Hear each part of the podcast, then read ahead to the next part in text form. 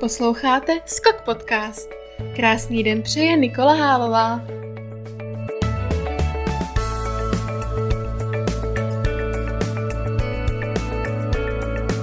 Hi everyone, welcome back to a new episode of Skok Podcast. And today's episode is very special and very exciting because we have a special guest here. Uh, please welcome Spencer. Hi, Spencer. Hi, everybody. I'm Spencer. Nice to meet you guys. Thank you for accepting the invitation.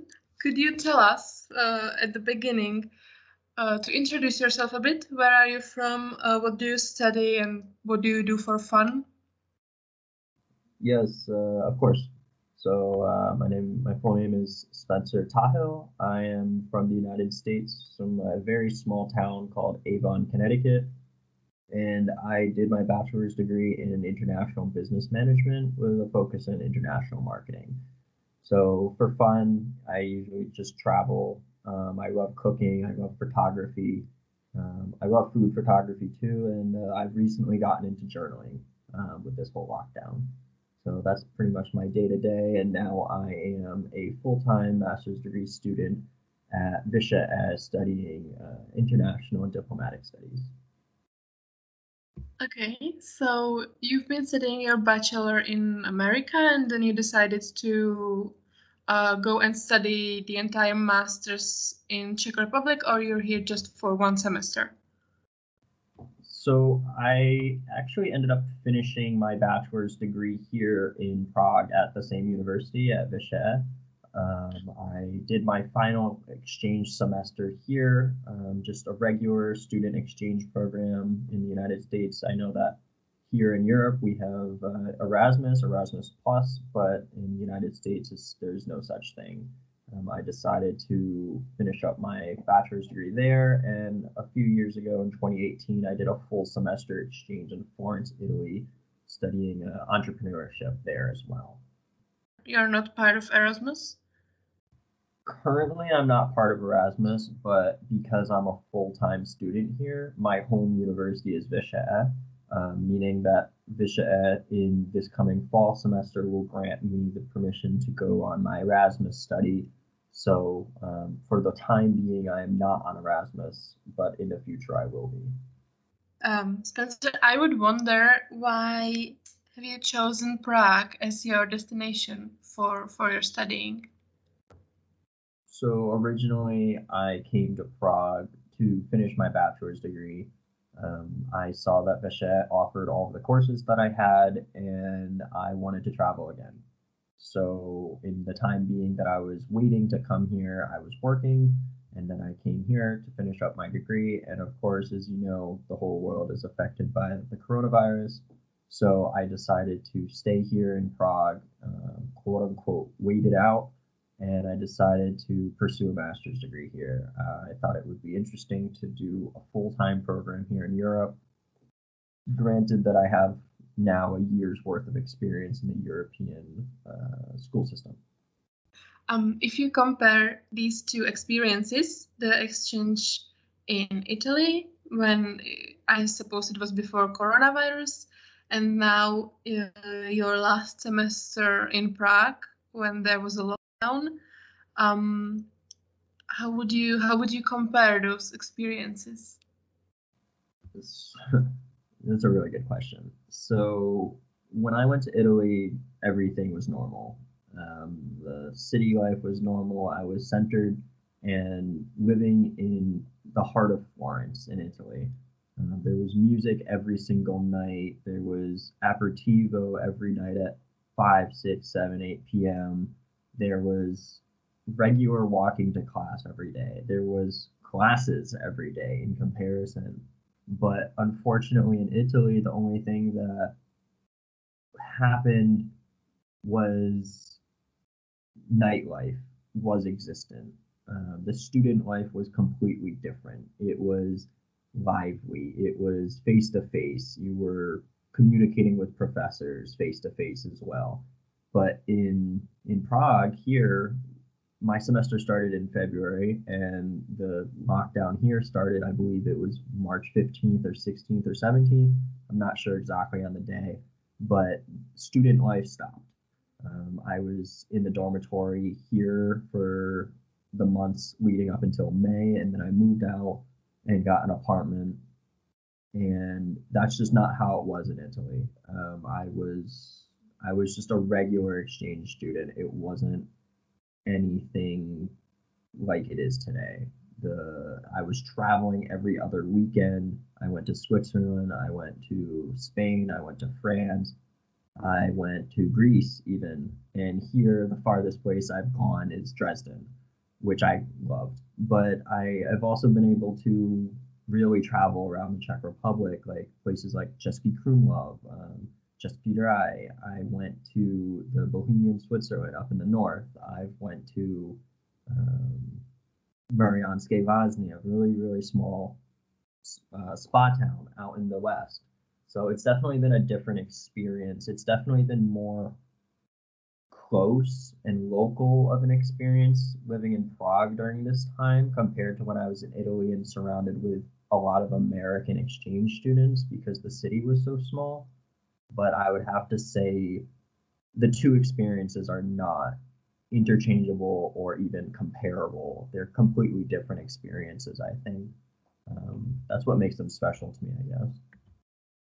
So you're now much more exploring the actual local culture and the, the country you are in than when you were in Italy.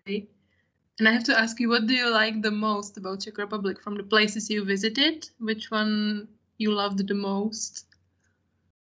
Of the places in the Czech Republic that I've been, I would have to say my favorite place that I went to was Český Krumlov. It's like a fairy tale land. You can hear it in my voice. Um, I, I absolutely loved walking there in the summertime. Um, there was bright sunlight everywhere. The skies were blue. We were walking across a wooden bridge, and on the wooden bridge, there were kids running around. And on top of that, there was this little old man sitting on the bridge playing what looked like um, almost, you know, a violin of sorts. But it was very peaceful. I was only there for one night, so I took the train in at like 10 something in the morning. I got there at two ish and stayed overnight and left the next day at 5 p.m. So it, it was it was all in all it was just a beautiful experience. As far as a day trip is concerned, it was it was just Krumlov for me. I love it there.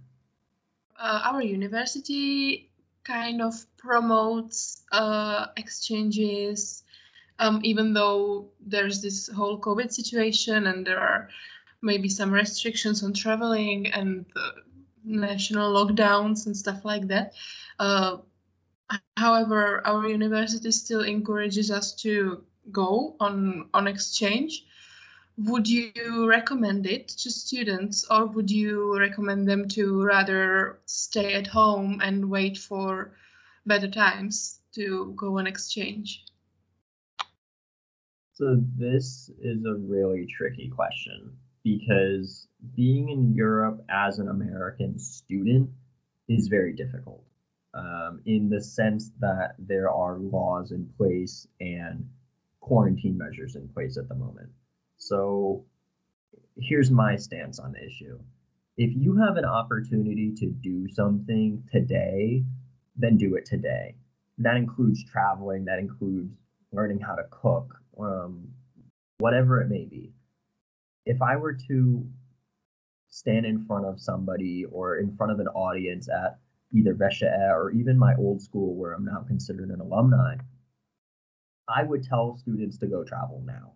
I think that it's a very rare experience in the time that we're living in right now. I am very lucky that I am still here in the Czech Republic, that I'm still here in Prague, and I'm walking on the streets of Prague without any American tourists, without listening to, and I'm sorry to the American listeners here, but without listening to English speakers from 200 meters away. I think it's a lot more personal here. I think that when you go to a foreign country and it's filled with the locals inside the city center, then you actually get to experience local culture. And that's how I grew up. So I would I would lean more towards going and recommending it and and just if you have that opportunity, you should take it, regardless of the conditions. If you deem it safe, go. If the world is not safe, then of course listen to your best judgment and use the best safety judgment in that in that sense. Um, but of course, it comes down to family. It comes down to what you what do you personally value. But the opportunity to travel, a lot of people don't have it.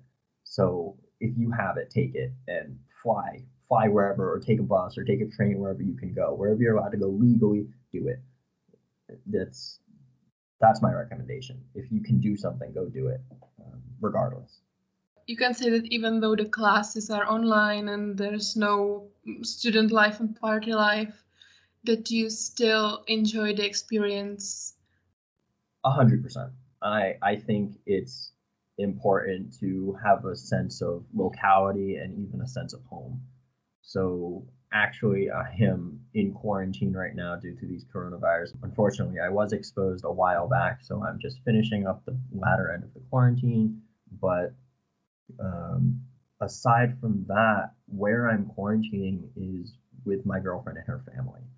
And it wasn't something that I originally wanted to disclose on the podcast, but I feel very at home here inside their home. And I am very lucky to have that experience. I'm I'm not in my own home. I'm not surrounded by my mother or my father or my friends from quote unquote home in the back in the United States. But I think becoming a part of even a family, if I do say so, is something that you can't you can't like get everywhere in the world. I have friends in Italy that are out in Venice and I've gone back to see them three times. That is single-handedly the best thing that came out of my Erasmus or my exchange when I went to Italy. I still talk to them two and a half years later, three years later, but it, it's it's definitely magical to know where you belong almost and being able to see things in a different light. I think that's what I've learned here, especially over the past seven or eight months, is how to see things differently.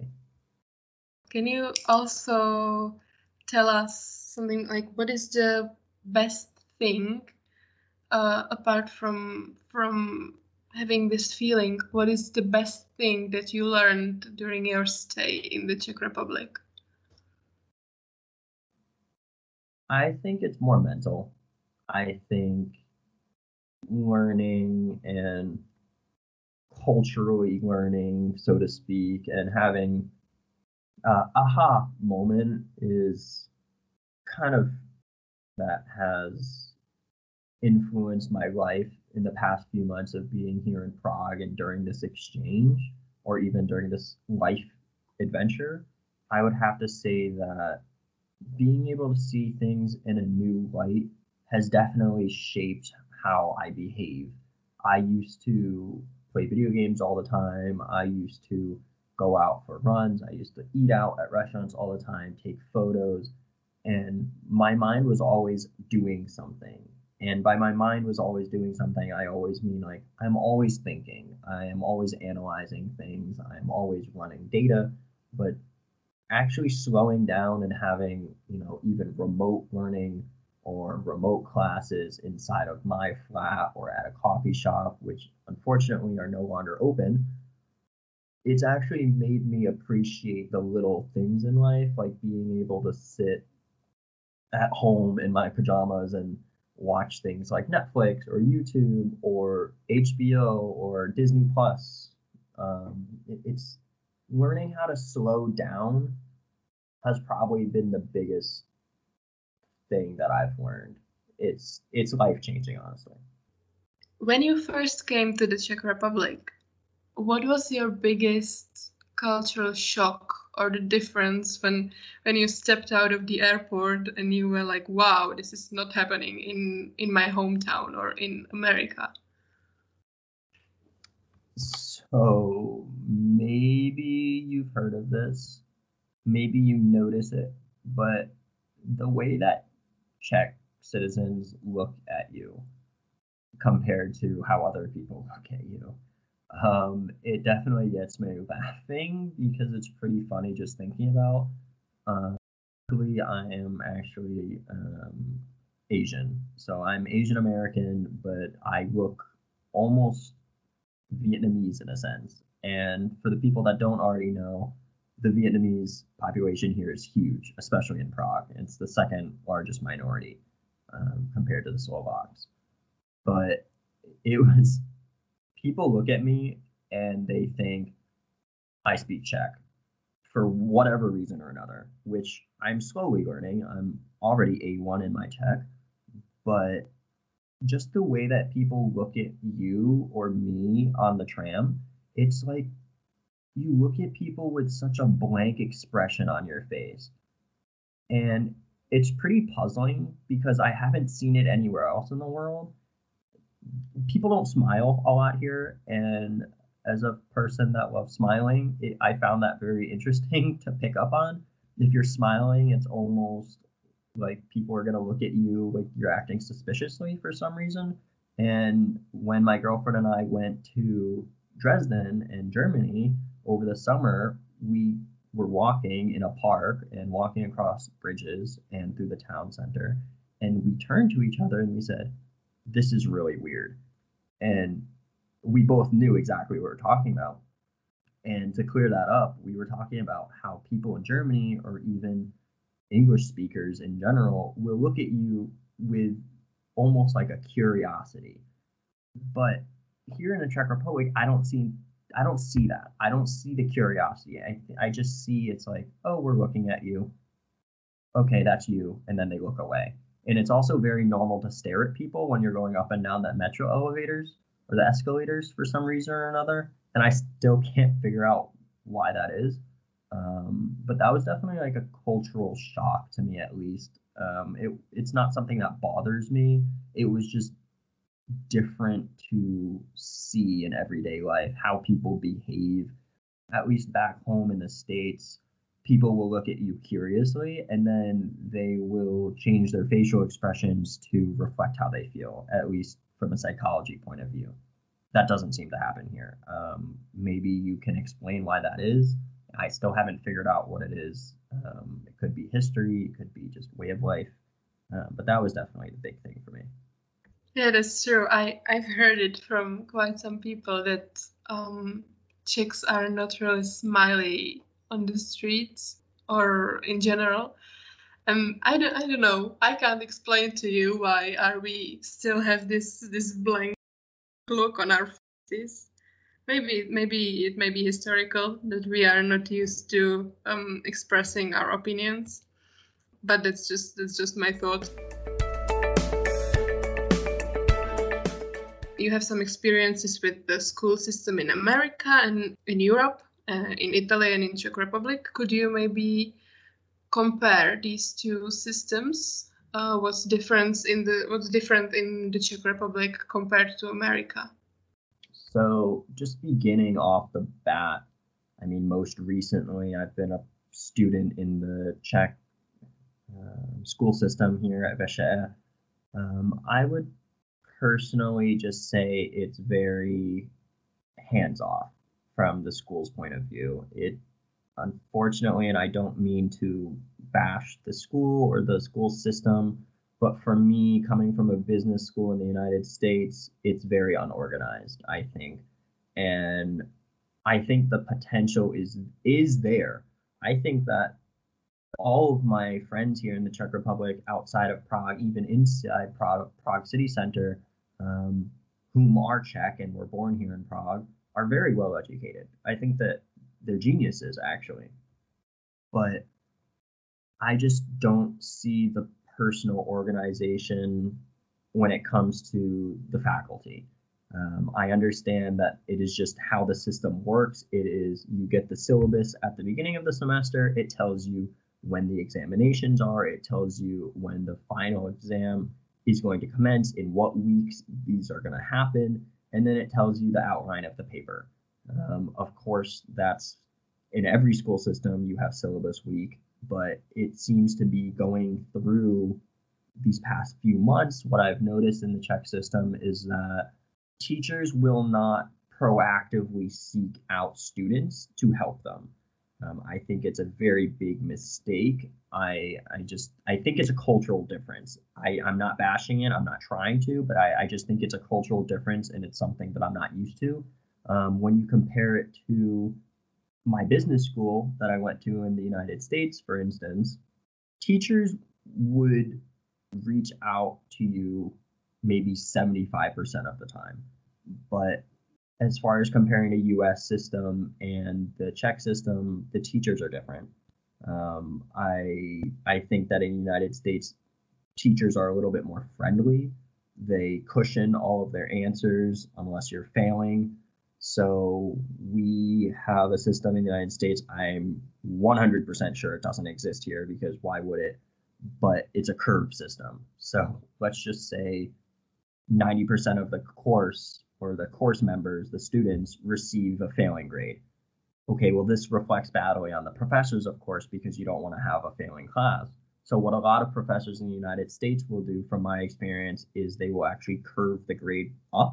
So, instead of, you know, let's just say 50% of the students in a class receiving a 65, which is considered just barely passing and or failing, and the highest ranking member of the class, number one on the examinations, has a 90 in the class. The professor will give everybody 10 point curve. And that means the number one in the class will pass within 100, and everybody else following will have their grade point average moved up by 10 points. And what I've tended to notice here from the European system compared to the American school system is the personal work, the individual work is much higher in the United States when it comes to individual work. And when you actually come to Europe, it's more about group work and group thinking and problem solving aside from your final papers. Um, I think I've, I've covered most of the differences. Um, if I had to choose one system to learn in, it would probably be the Italian system. I think it offers a lot more structure when it comes to teaching methods. I think it offers a lot more um, flexibility when it comes to how you want to do your work. Um, but that is just me personally. I just I, I'm not a fan of this this remote learning and having to learn on your own. I think that it should be in the classroom learning with students. That is just me personally how I learn the best. This curving system sounds very interesting to me. Is it something that uh, is applied generally on all schools and all teachers and all classes, or is it just something that when the teacher is nice, he will curve your grade? It's more of a luxury, actually, like you said um, in your question. Is it is it a rather nice gesture or is it everywhere? It's definitely a nice gesture.